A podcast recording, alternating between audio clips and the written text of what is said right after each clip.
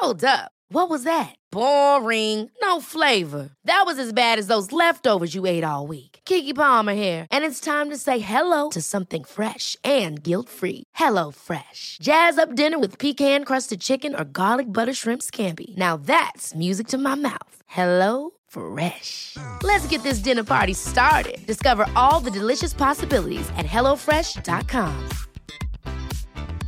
Many of us have those stubborn pounds that seem impossible to lose, no matter how good we eat or how hard we work out. My solution is PlushCare. PlushCare is a leading telehealth provider with doctors who are there for you day and night to partner with you in your weight loss journey. They can prescribe FDA-approved weight loss medications like Wegovy and Zepbound for those who qualify. Plus, they accept most insurance plans. To get started, visit plushcare.com slash weight loss. That's plushcare.com slash weight loss. I'm Sandra, and I'm just the professional your small business was looking for. But you didn't hire me because you didn't use LinkedIn jobs. LinkedIn has professionals you can't find anywhere else, including those who aren't actively looking for a new job, but might be open to the perfect role, like me.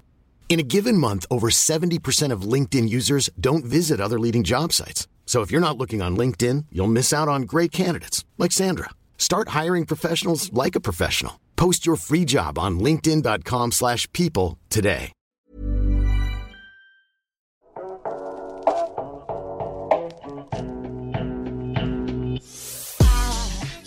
Welcome to the Inspired Evolution, a show dedicated to helping you actually live the life that you love. I'm your host, Amrit Sandhu, international speaker, global coach, and loving podcaster. As a gift for tuning into this podcast, I have something really special just for you. My premium short course, which can teach you how to meditate in just seven days, you can download it now at www.inspiredevolution.com forward slash learn. That's www.inspiredevolution.com forward slash learn.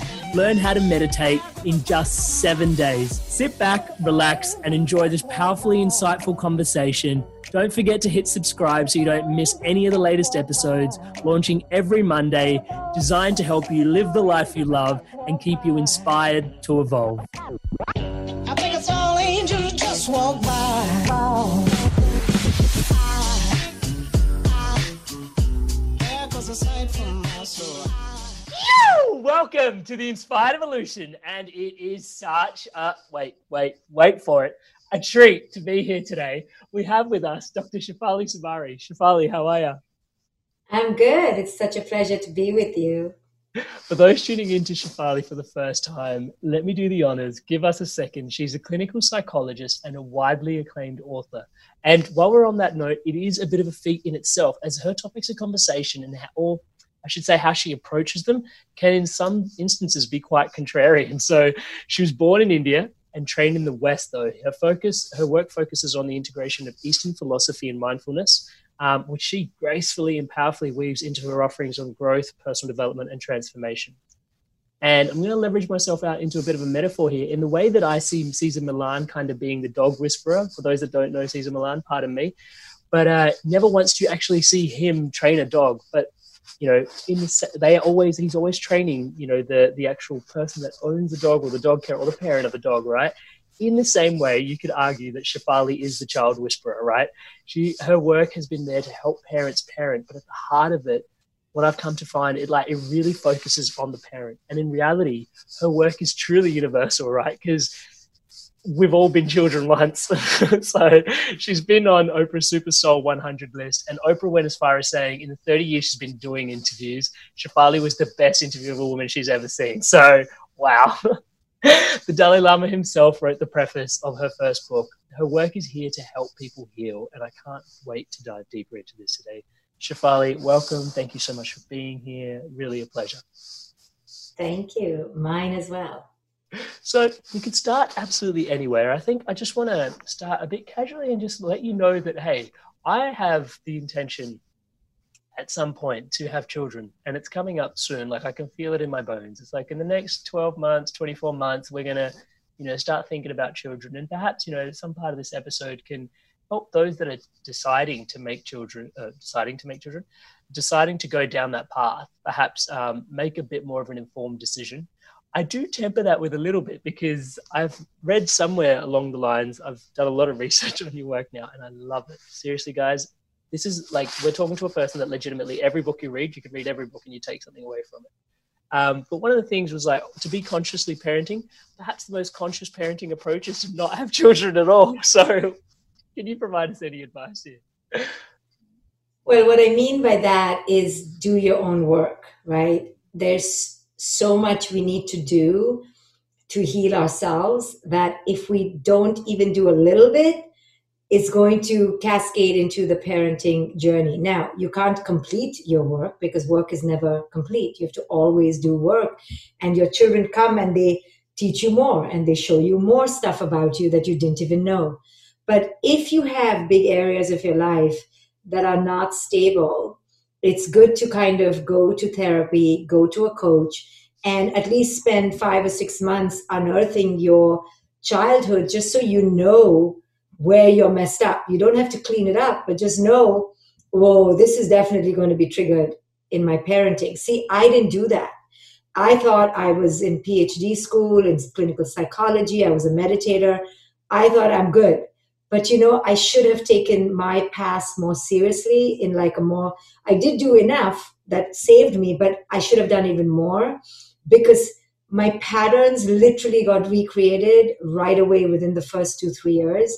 And a dynamic was set up that within three years now you you're into it too deep. I know it's only three years but you're already in so deep. And to undo your patterns now takes time now does this mean you can be perfect pitch perfect when you enter parenting? No. But at least do some of your big work. You know what are your roadblocks? What are your big traumas from childhood? What how is your mother? How is your father? What are the archetypes you got around being a good child? Or what was childhood like for you? At least if you begin to uncover some of the the key cornerstones of your childhood then when your parenting comes about you will be a little bit more psychologically savvy to the patterns that are going to repeat themselves whether you like it or not Yeah, I think what I'm hearing there is awareness is key. Eh, oh my God, it's it's key in every part of our lives, in our, our daily food, our daily exercise, and the most in parenting because children trigger you in your inner child. And your inner child is stuff left over from your childhood, which was very primitive, which was not sophisticated, not developed. So your child now who's undeveloped and under six is triggering your stuff under six. So it's one big mess. It's like you become a toddler and you're having a tantrum with your toddler. I remember having tantrums with my three year old because I couldn't believe this three year old doesn't listen, you know? But it was my inner three year old that was dying for control, that wasn't calm. And she, just being a toddler, triggered that out of controlness that was left over in my legacy from my childhood. You see, this is why children particularly trigger you more, and awareness is so important. You know, so you're really good for the game, better than even I was, because you've been on this journey more arduously. You know, you've taken your evolution very seriously. You'll be a little bit advanced in the game, you know touch wood doesn't mean that I'm I'm not intimidated. So one of the things in there is um is yeah we to be honest I've I've I've I've interfaced a lot with the idea around social conditioning um, and how dense that really can be. I'm just going to call it as it is. I've never heard someone articulate it with the grace and the power that you have.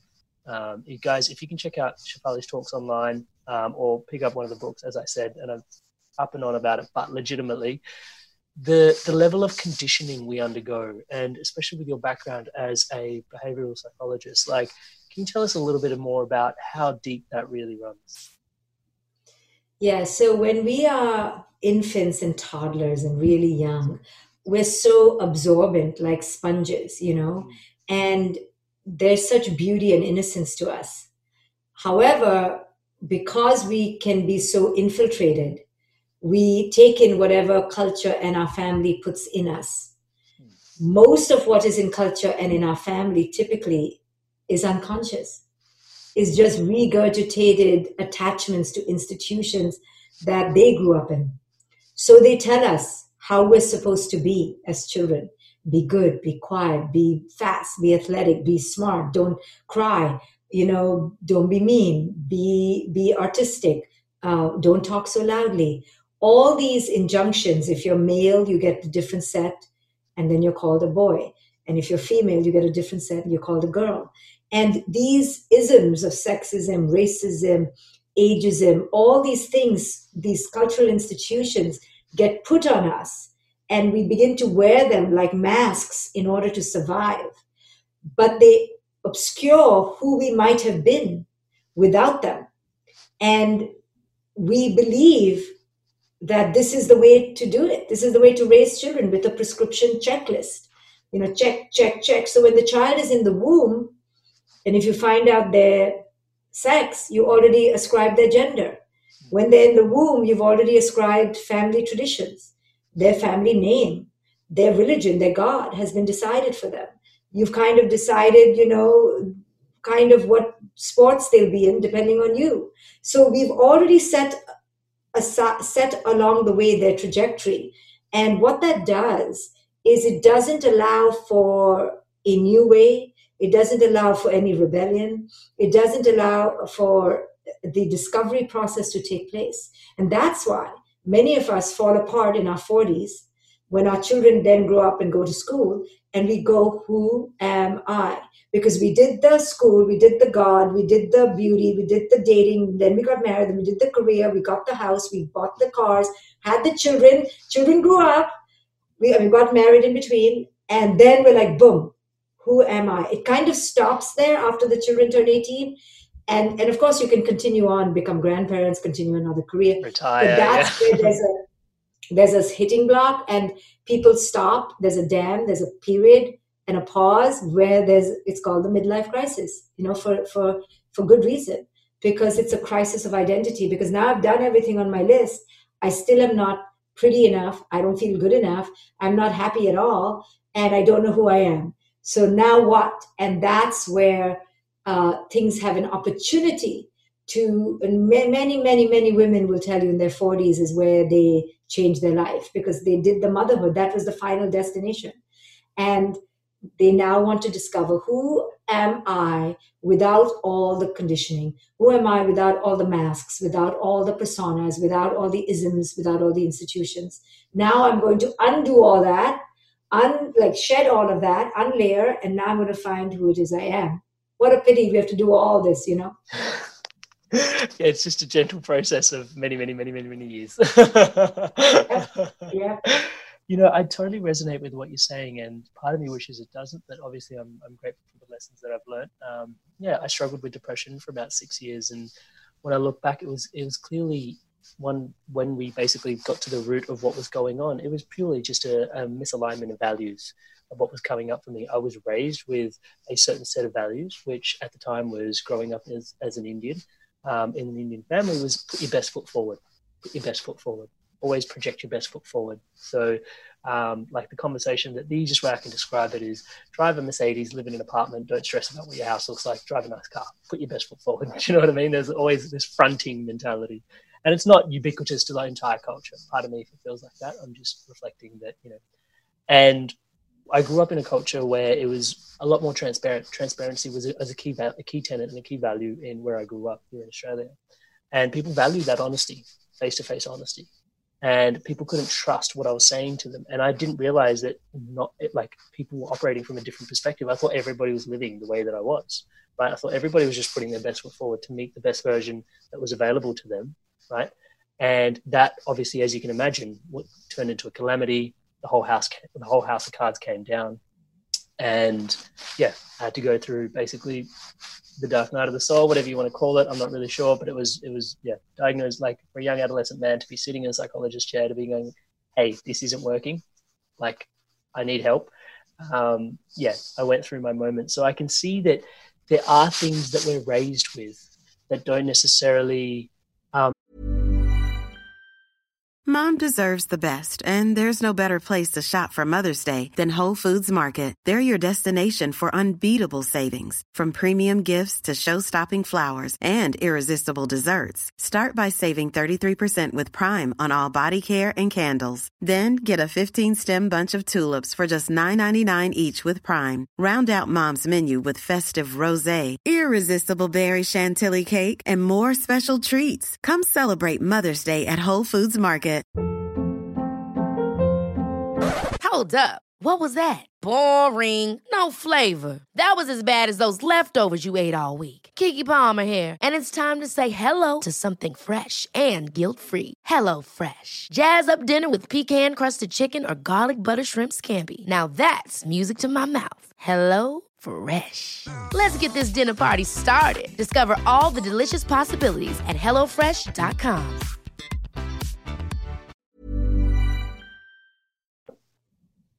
align with what you refer to as our essence, right? Um, and the challenge I also see, and I've never really had to go and try to heal like my parents for it because I've never really real like I've never held them to blame because it's I just assumed that they were doing the best they did with the parenting that they got handed down to them, right?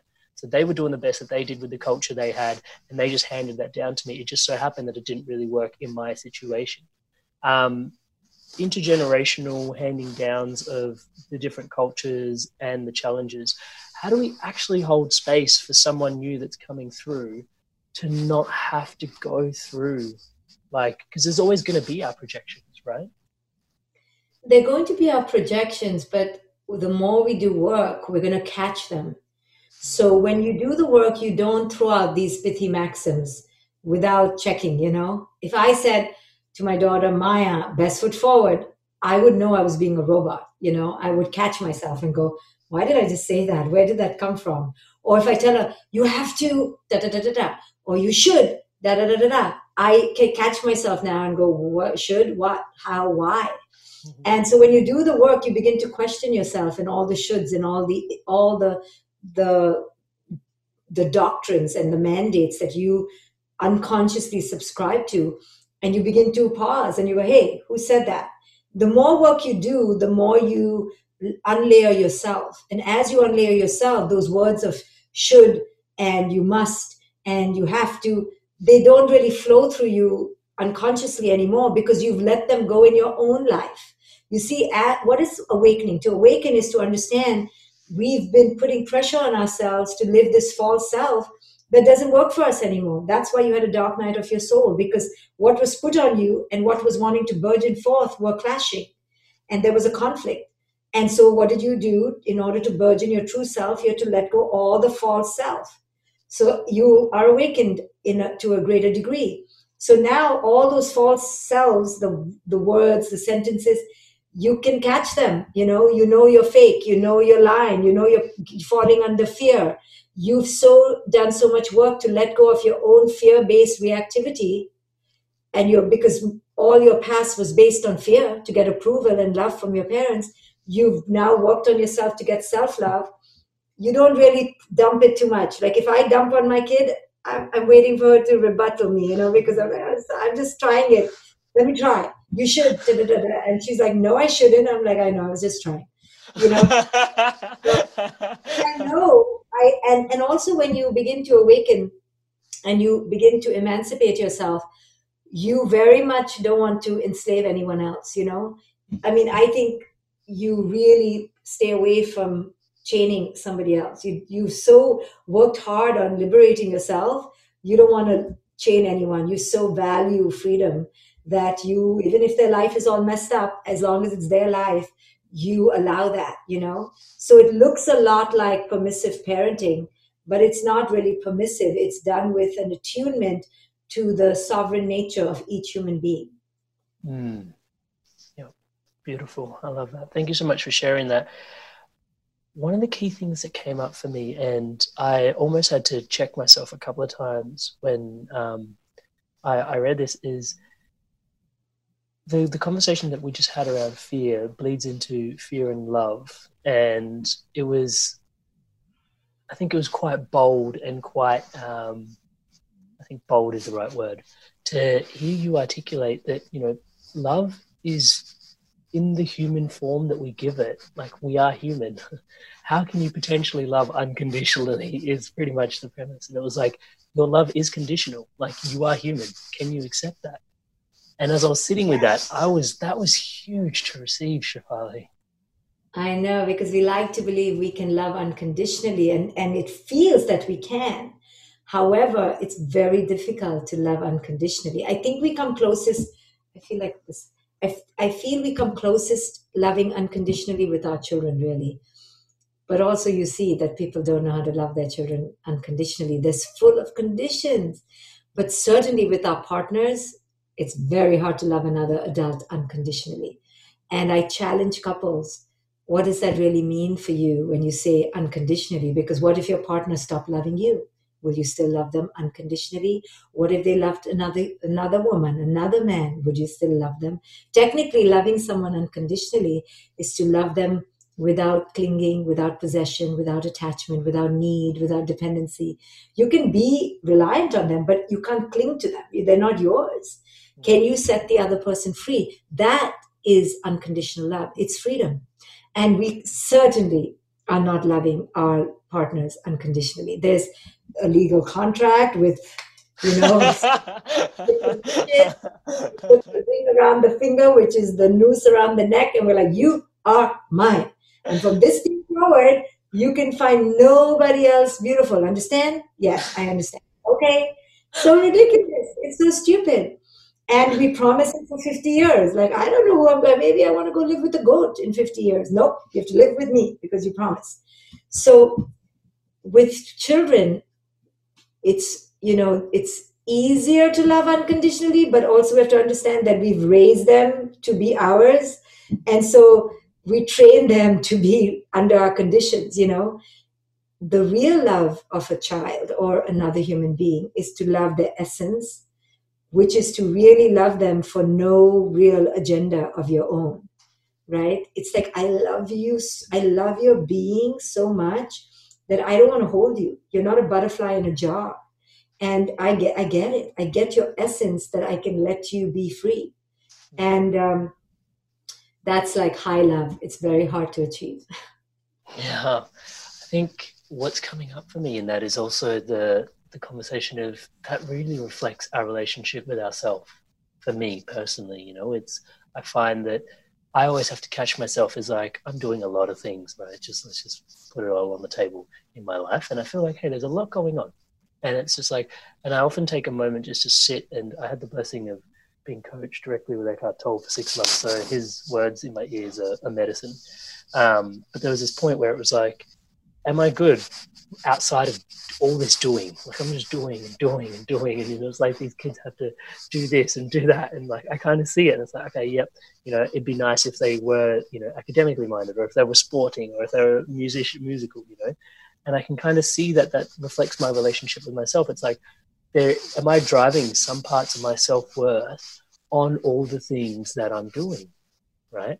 And then I have to check myself and be like, okay, in this moment, if I was just to be and all this stuff that I'm doing just dissolve, do I feel okay with who I am? You know? And that sounds really simple, but it's it's quite a confronting, deep sort of practice to consistently drop back into. But it is sweet medicine in there. But I can see as you were sharing, it's like we have these expectations of others to do as well. And allowing them to just be also reflects how limited we are in allowing ourselves to be, right? That's so beautiful. Yeah the same thing said in a different way is that like i was saying before when you touch your own freedom and you manifest your own authentic self you understand when somebody else wants to do that. You get it. And you help them manifest it. You help them preserve it and you help them express it. You know you want to be the harbinger of their liberation just like you were of your own. You know you that you understand. Mm. And so, one of the things that you were just tucking back into where we were before, I don't think I fully comprehended how much we project onto kids and how much potential there is and how slippery a wormhole this really is until I realized, as you shared, that even in the art of naming your child, you've already begun, sucker. I was just like, oh shit. Because I've been playing the baby name game. and I was like, oh, of course, that's me. Like, projecting like the baby's not even here. I haven't even looked at it. It's like let you tell me what your name is. Maybe your name is Gaga. I don't know. yeah, yeah, you got it. It's complete, you know, playing God, you know, thinking you're God and oh, you know, we're gonna go skiing and the kid is two years old and the kid needs to learn skiing. And then another parent will be like, the kid needs to learn Japanese and the kid needs to learn, you know, sign language. It's like who who said all these things? But we have decided you know it's good for their brain. Now am i not am i saying that it's not good for their brain? No. I'm just saying we don't know that it is you know. Yeah literature has shown and science has shown. But at the end of the day you know we put so much pressure on this doing like you said on this achieving on this creating this perfect curating this masterpiece. And like you said it comes from our own incapacity to not be in doing but to be in being. How do we then go from like a place of allowing and like surrendering and just simply being but also being some like being supportive i guess? How do we afford the support that the children actually really need is it like yeah, a guidance? oh, sorry i think i think you you definitely are hands on when children are like to 10 you're hands on you're present you're engaged and you just are very careful about how you're limiting them in their in their ways of being. You're just aware of your projection you're aware of your need you're aware of your insecurities and you're just checking them but you're very present and you're very real and you can still make mistakes and then you kind of show up in in imperfection and apology and transformation this is not about being perfect and being robotic it's being fully alive fully there fully fallible and constantly trying again and again Wow. I think it sounds easier than it's than, than it's uh, actually um, actually said. It's a lot of work. Listen, it's the no. end of your freedom. It's so this is the thing, right? Everybody says that it's the end of your freedom. Like, yeah. how does one prepare themselves for such a thing? Do you know what I mean? Like, you can't. It's like a it's a cataclysmic paralytical paralytic shock to your system, mm-hmm. and how little freedom you have. You have no idea you think you're busy now, right? And you have no idea what's coming. It's just paralytic. It's it's so apocalyptic. It's it's shocking. I remember, you know, my daughter waking up six times a night, and I, I couldn't believe I was in this life. And I was like, no one told me about this. This sucks. I don't like. This is not. This is not joyful. This is not beautiful. This is torture. But your eyes don't stay open. You know, you can't go to the bathroom ever again in peace. Like your three year first three years is a stupor and then you have another child another three years you know your bank balance is depleting depleting depleting. Your wife and you don't want to touch each other. She won't have sex with you. She's exhausted all the time. You come home and it's a shit show. Everything's a mess. But there's something very beautiful about it. But people talk about the beauty. I don't think people talk enough about what a cataclysmic upheaval it is to your life you know? It's just unbelievable it's revolutionary. It's you think, oh, I'm going to have a baby. No, you're going to wreck your life. That's what you're going to do.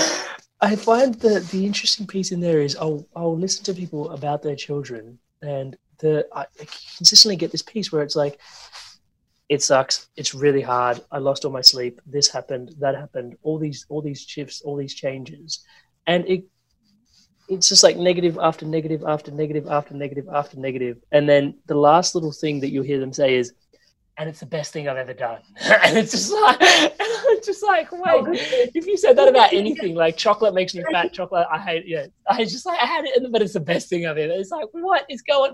How? That's good that you're hearing negative. In the older generation, like my generation, never heard. I didn't hear any ne- much negative. I just heard it was a given. You have to do it, do it, suck it up. I never heard it was so hard. So I'm glad people are talking about it. So you're fully prepared. This is not a joke it's like climbing a long mountain.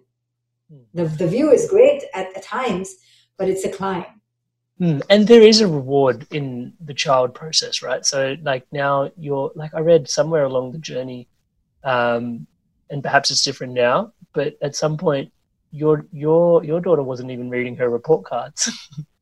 right. Right. Yeah. Yeah, because I had taught taught her not to care, uh, and then you know that came to bite me in in the butt because she continued to not care, and then when it was time for her to care, she wasn't caring. But that's okay because I wanted her to have an ease around that. Yeah. So there's a lot of joy in the process if you look at it as a as an opportunity to grow, to awaken. I mean, it's phenomenal. I mean, there's nothing like motherhood and fatherhood to grow you up. And Shefali, there, like you mentioned something just really quickly, but to dive deeper into that, the willingness to experiment, like that's not something I necessarily, and I'm projecting a lot of my own stuff on other people. I'm not a parent yet, um, but I'm not really sure that that's readily available. Like I started seeking advice from some some of my friends that have already had parents, and they're like, "This book, this lady, this book, this lady, this book, this lady." And it's like, okay, like I get there's like a template and a formula, and it's definitely worth learning. But is the relationship with experimentation as open in homes as you would like it to be? I don't know. I don't. I think people are uh, reluctant and scared, and um, I understand. But I do think parenting is opening up, and schooling is opening up, and people's ideas are now we're trying different things. But you're right, it is an experiment. It takes a lot of daring because you're going anti mainstream and you're burning the prescription list and you're trying it differently. No one's done it quite like you before. Uh, but I think it's worth the effort. I really think it's worth the effort.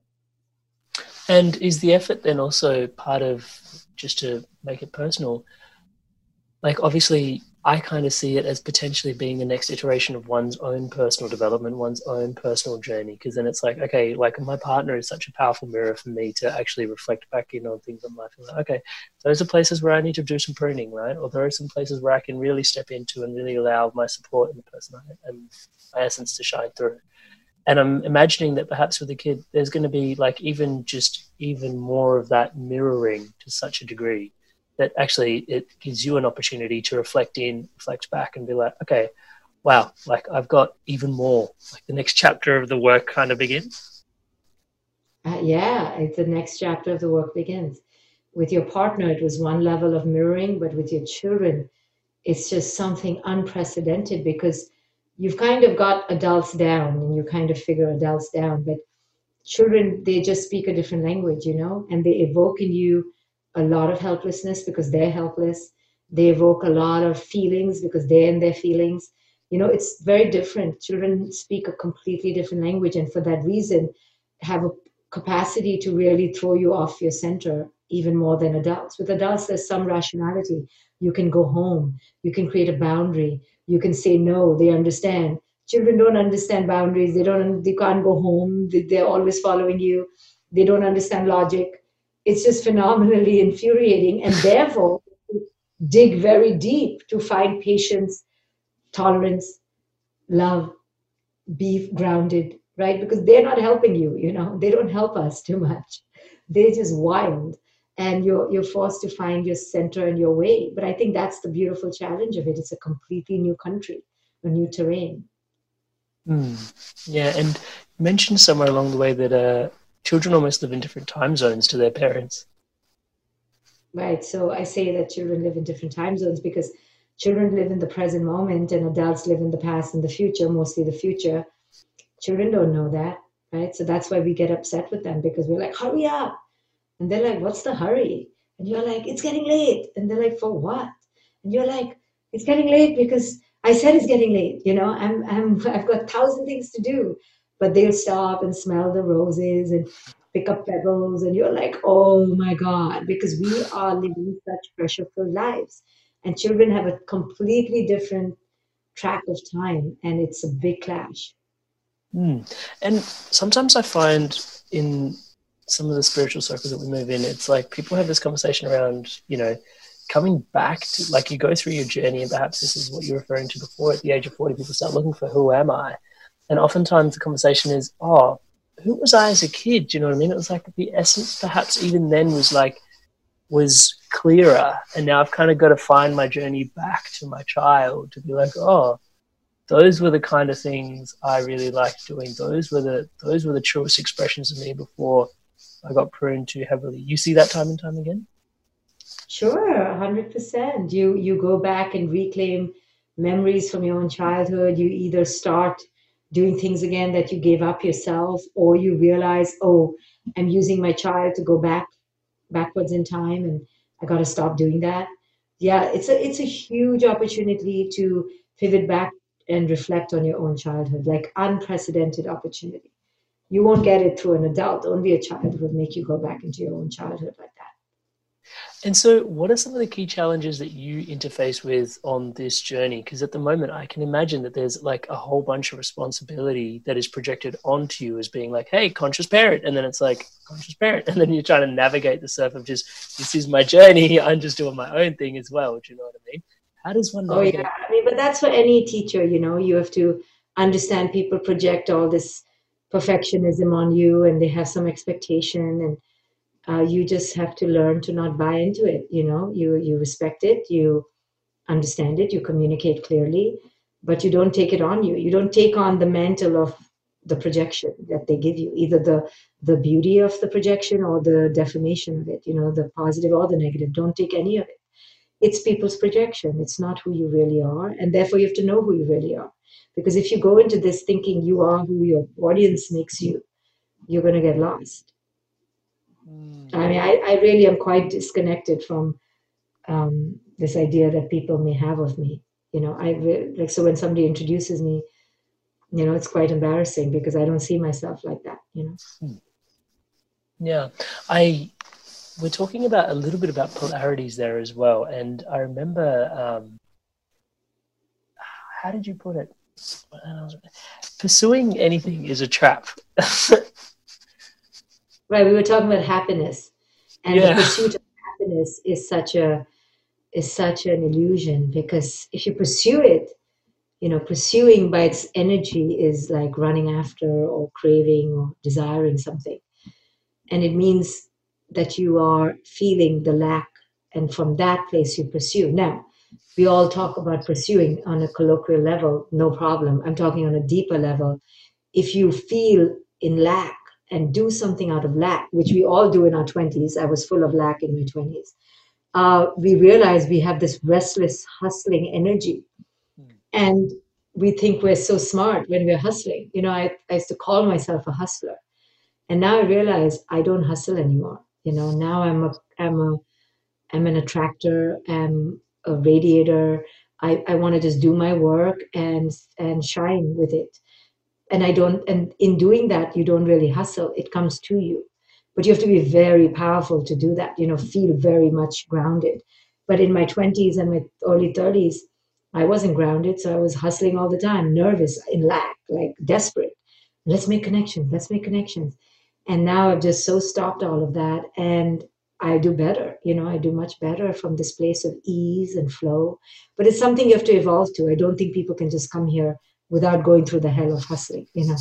Hmm. Yeah, You first have to pursue, then you realize the, the fallacy of pursuit. Yeah, I think in the personal development space, there's a lot of this debate almost at the moment um, in the conversation that's being had is like, do I flow or do I hustle? Do I align or do I hustle? Do I align or do I hustle? And for me, it was maybe don't hustle if you're not aligned. but once you're aligned, then perhaps consider hustling. Do you know what I mean? Like from there, you kind of know what you want to do and it's, it's take the energy to, to, to create what you want. So Shefali, when you're doing some of this, like we talked a lot about fear and unpacking and, you know, catching yourself, like, you know, allowing yourself to go into these spaces. Okay, now I'm going to operate from a different level. I'm going to be an attractor. I'm going to be a manifester or, you know, I'm no longer going to be operating from this fear. How do you identify yourself? Is it a, a practice of meditation that you've got that supports you? Like what helps you identify becoming more self-aware and identify some of the things that are in there that are, you know, that, okay, this is Yeah. serving me. This isn't serving me.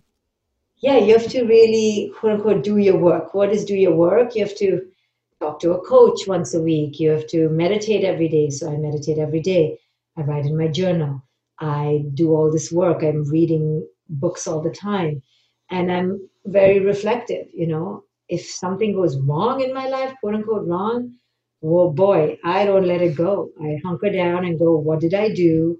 How did I create it? What's my energy? Where am I coming from? Am I coming from fear or abundance? Am I living in the past or the future or the present?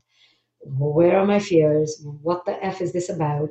I don't let myself go because I see it as a misalignment and a mishap of my inner being. I take my in my my mishaps very seriously. I don't blame other people. I don't leave it to other people.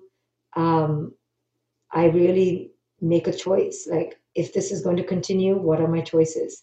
How do I create boundaries? How do I shift myself? That's called doing the work. You know, you have to be very serious about it. I don't take it lightly at all. I will not have a conflict with my daughter without looking at myself very, very seriously. You know. Mm, I'm hearing some I will, not, I will not eat too much. I mean, if I eat too much over a couple days, one time is okay, two times is okay. But if I'm overeating or, or after two or three days, I'm going to do the work, which means write in my journal, ask myself, where is this coming from? What's the pattern? What am I hiding from? What am I afraid of? And you begin to learn how to do this work after doing this work for considerable periods of time, meditating, listening to self help gurus or teachers, doing courses. I have tons of courses and learning the language of how to do this inner reflective work. Mm. Yeah, the, the extreme responsibility that that puts on on oneself is, um, yeah, is is quite amazing, isn't it? So one of the things that comes up with me comes up for me is when we're talking about um, meditation, and we're talking about that as a bit of a process. I'm aware that there is this com- like cultivating this relationship with okay perhaps my thoughts aren't necessarily my thoughts you know and if they are my thoughts then they're impermanent. They too will drift away and they too will, will melt into wherever they came from almost. Um, and then also over time we build a level of relationship with the present moment that is perhaps every now is also impermanent right? And then there is just this this witness this observer that, that is left behind. Um, how do we help cultivate that in our children? And if I'm saying that, am I once again projecting that my expectation into my kids? you know what I mean? Well, very young children already have that impermanence, being in the moment, being present. They are masters, gurus of living in the present moment. Nobody does it better than a young child. They just go at the moment. They're like closer to source, closer to their animal nature very, very much in their bodies, very organic, very real, very raw. Children are like unbelievable. When you have children, like just observe them. They're like, I wish I could have children again. I would just be quiet and observe. I would, I would, they're fascinating. They're just unbelievable. Um, so they already know how to do it. But to put it on them, like meditate, meditate, uh, no, that is projecting onto them. Yeah you know you meditate. If they see you they'll come to you. If they are taken to it they'll come toward it. You don't have to i don't believe you should force children to eat what you eat to be who you are to act like you are. You do it. And if they want to come to it they'll come to it. If there's something in their own soul that wants to come toward it they will come toward it. Hmm. Any advice for if they're not in alignment to what you're hoping for? Obviously, there's opportunity to check yourself, but there is going to be conflict resolution at some point, right? How do you approach it's a conflict resolution it's a hundred percent they're not going to my daughter and i complete not in flow in terms of synchronicity. Hmm. but i don't look at it as conflict it's just her being my being different spaces different stages of consciousness different developmental time pressures different focus. It, there's no need for conflict there's no need for conflict when you accept that it's bound to be different. When you expect it to be different you're not disappointed, no? Mm. Yeah, powerful. Love that. Yeah, I know what you're asking though. Like your kid goes to school, your kid isn't studying. How do you deal with that? You know, mm. when they don't follow the expectation of society. Yeah, it's difficult. You know, you're going to yell, you're going to scream. I've yelled, I've screamed. And then I come back to my center and go, okay, what's my fear? What's my conditioning? Why am I falling into the trap? How can I work with it in a way that is a win win situation? How can i understand? How can i let go? Where can i let go of my fear? It's very it's a constant battle. I mean you are going to scream and yell when your kid is not following culture and the, that part of you that wants to follow culture is still in you and you'll be forced to challenge that you know? Yeah. if your kid doesn't talk to other kids you know you'll be like okay i waited till fifth grade. Now you're still not talking. you don't have one friend and the kid is i don't like people. And you're like what do you mean you don't like people? You have to like people and the kid is like, why? And you you don't have an answer, but you're like, culture told me you have to have a lot of friends. You know, like things like that will come up, you know, or your kid doesn't like to play sports and you think they should. They'll be like, why? And you're like, I don't have an answer. Culture told me you're a boy, you should be playing sports. What's wrong with you, right? You'll be forced to go against what you were conditioned with. And it's a fascinating process of ungrounding you, you know? And you're like, holy moly, this kid is not following my expectations. Expectations, there they are again. it's, the, it's the cause of all our suffering, expectations. Yeah. Well, unmet expectations. The met, the met expectations are lovely. When the unmet expectations are hell on wheels. And how often do we meet expectations? Every day we're un- not getting un- the weather is not good, the traffic jam, people are so dumb, you know, the president so many unmet expectations we have, you know. Yeah, limitless. And so, on that, with the limitless, unexpected, uh, yeah, unmet expectations, the conversation around suffering is a is a poignant one, because uh, we've had this conversation in in my home now, which is, do we really want to bring kids through if the world has so much inherent suffering in it, right? Yeah. And it's an interesting conversation because the inspired evolution is fundamentally filled with hope.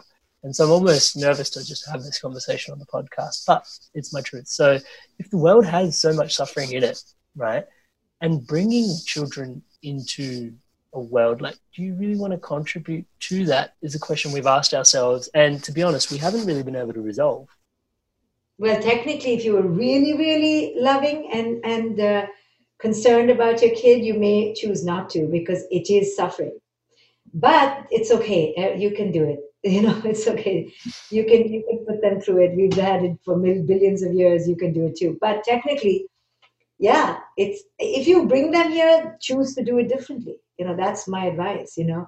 Don't do it the same shitty way that your parents did it or everyone else did it you know to make you afraid to make you needy to make you feel unworthy not good enough. Like we've been there done that. So if you're going to raise children try and do it completely differently. And try yeah, that's what I was going to say. Is that we do hold the opportunity to potentially give it a crack to write a different script when some of the stories that we live in, because everything we live in is a story, right? And the archetypes we embody are just so fundamental. It feels like at, at certain times we potentially do have the opportunity to rewrite a script. You believe? Oh, all the time. But you can't rewrite the script till you wake up, you know, and 100% rewriting the script is the point of evolution you know we're not to evolve means you have to rewrite the script. And part of that rewriting means uh, saying goodbye to the old script. So with that comes loss. And people are afraid of losing because we don't want to lose the old but we want the new. But the new doesn't fit in the old. And this is the challenge. This is the fundamental challenge of why people don't want to change because that loss is too palpable you know? Mm. I hear you. And so, in that, I've got to ask a question. What does inspired evolution mean to someone with your, or in your, to you as your perspective? I think what it means to me is not robotic uh, evolution that happens on its own, because there is an evolution that happens on its own. Inspired evolution is taking your evolution consciously and really taking it in your into your own hands and carving your own destiny as much as you can in this life and really putting your intention behind it, I think. Hmm. Do you think, Shefali, that it's quite interesting that some of the a lot of the philosophies from the East now are starting to meld their way across to the West, and people are generally having more and more conversations like the one you and I are having now. Um, do you think there is a bit more of a collective awakening happening, and is that safe to say, or do you think it's just the circles that I'm moving in that I'm probably seeing more of that? I think it's in the circles we're moving, and we we all see each other everywhere, and we are like, oh, we're growing, but I think it's just one circle of the same pack moving around. You know, uh, I'll tell you why it it is improving in some ways because we are getting a bigger platform because of social media. However, you know, if you take population growth and you take how many people in the world are there, and you do the proportion, it's it's it's still very small, right? but we are at least getting a voice, which we didn't have before. And more people have a chance to follow. Um, so there's hope, but I wouldn't say that, oh, consciousness is reaching a tipping point. You know how people like to say. I don't think it is. I think we just have more social media. But it's one that's wonderful. It's great. See, I don't need con for me personally, I don't need consciousness to reach a tipping point. I know it won't. I know that this dimension is mostly going to be asleep and only 0.0000001% is going to start waking up. So I don't have it's not like I'm a pessimist. I'm just a realist. I just don't have, I don't want to have unmet expectations. I have realistic expectations that waking up is a very difficult process. To go against your conditioning is extremely arduous, it's extremely audacious. People don't have the guts. It's too terrifying. I understand. I don't expect, see, I don't need it to say consciousness is at a tipping point. I don't know, and I most likely think it isn't. So why would I say that? I'm okay saying we're mostly unconscious the work we're doing will impact only a small dot in the universe. And I'm okay with that. I don't need to feel grandiose that this work is going to change the whole world. I, I don't need to change the whole world. I need to change one or two people who want to be changed. That's it. You know? What about all the fluffy stuff, Shifa? what we're doing such an impact. We're going to change the future yeah, I'm sorry, we're not. But it's better than zero. But it's better than zero. That's what I'm saying. It's, it's 100, no, but it's, it's two. It's great. It's better than zero, you know? I, I like to think small because then I keep myself humble and I keep the realistic, realistic expectations in check. And then I'm always pleased, you know? Like if you tell me 30 people heard us, I'd be like, wow. I'm, I'm kind of always surprised and pleased. I, I don't expect too much. You know, when 200 people first showed up for my conference the first time I did it, I was blown away. You know, now I have in hundreds and hundreds, but back then I was so humbled. You know, I was like, wow, 200 people know me, right? That was like huge for me, and that's that's that's what I mean. Like, keep it simple. You'll always be pleased. You know, it's a good philosophy. I love that, and not only is it stoic, but it's um, yeah, it's it's entirely refreshing it's inviting, um, and it, it it's re- really really grounded. So thank you for that. Really appreciate that. And you just you mentioned you get around a bit. I know you're coming to Australia. When is that happening? Oh goodness gracious! We we didn't we didn't look at the dates. I'm going hold on. I'm going to tell you in a second. I'm going to be there uh, uh, uh, November 8th, I believe, in Sydney, and then I think it's November 10th or 11th in Melbourne, and then Brisbane. So something like that in November. So I do want people to go to my Facebook and look it up on my Facebook page. Uh, and uh, yeah, buy tickets. The the page is there. The event page is there. And you know, people can sign up for my newsletter. That's the best way to find out when I'm coming to Australia. Go to drshefali.com. I have tons of courses there. And I'm opening my coaching institute. I have a coaching institute, and we're opening its doors to train people to become conscious parenting coaches. So if they want to learn about it, again, sign up for my newsletter at drshefali.com and I'll tell them all. The best way to find out about me is to just sign up for my newsletter. Perfect. And the best thing you could probably do, and I, I don't say this lightly, is actually come along to a talk. Shefali, watching you speak live at the Mindvalley events that I've attended, legitimately, just the presence, the impact, and yeah like exactly what you're getting here in the podcast guys. Just you know there's always a thing that we want to hear. And when someone comes out and gives you what you don't want to hear but what you need to hear but it's still tempered with such humility grace power and just reverence for what is it's it, it's hard to discount and it really leaves an impact on you. So thank you so much for your time your energy for doing it here. I'm looking forward to seeing you in november. Um, and yeah just want to thank you for not just today but all the work that you know it's a life's work that kind of informs the conversation we've had here today. So thank you for going there and doing all of that and being here. Thank you all for listening, and thank you, Amrit, for having me and the work you do. So I'm so honored to be here. Wishing you all the best. Thank you.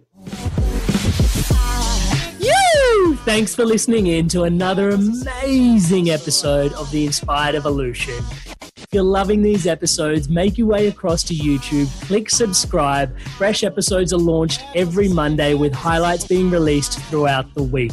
Thank you so much. And hey, guys, just so you know, a lot of love, heart, soul, and work goes into these episodes. So if you could, please leave us a five star review and comment on iTunes. I love reading your positive feedback. It fans the flames of the passion to continue to create and help you live the life that you love. Thank you so much for your wonderful feedback. I can't wait to see you again in the next episode. Big love from Amrit.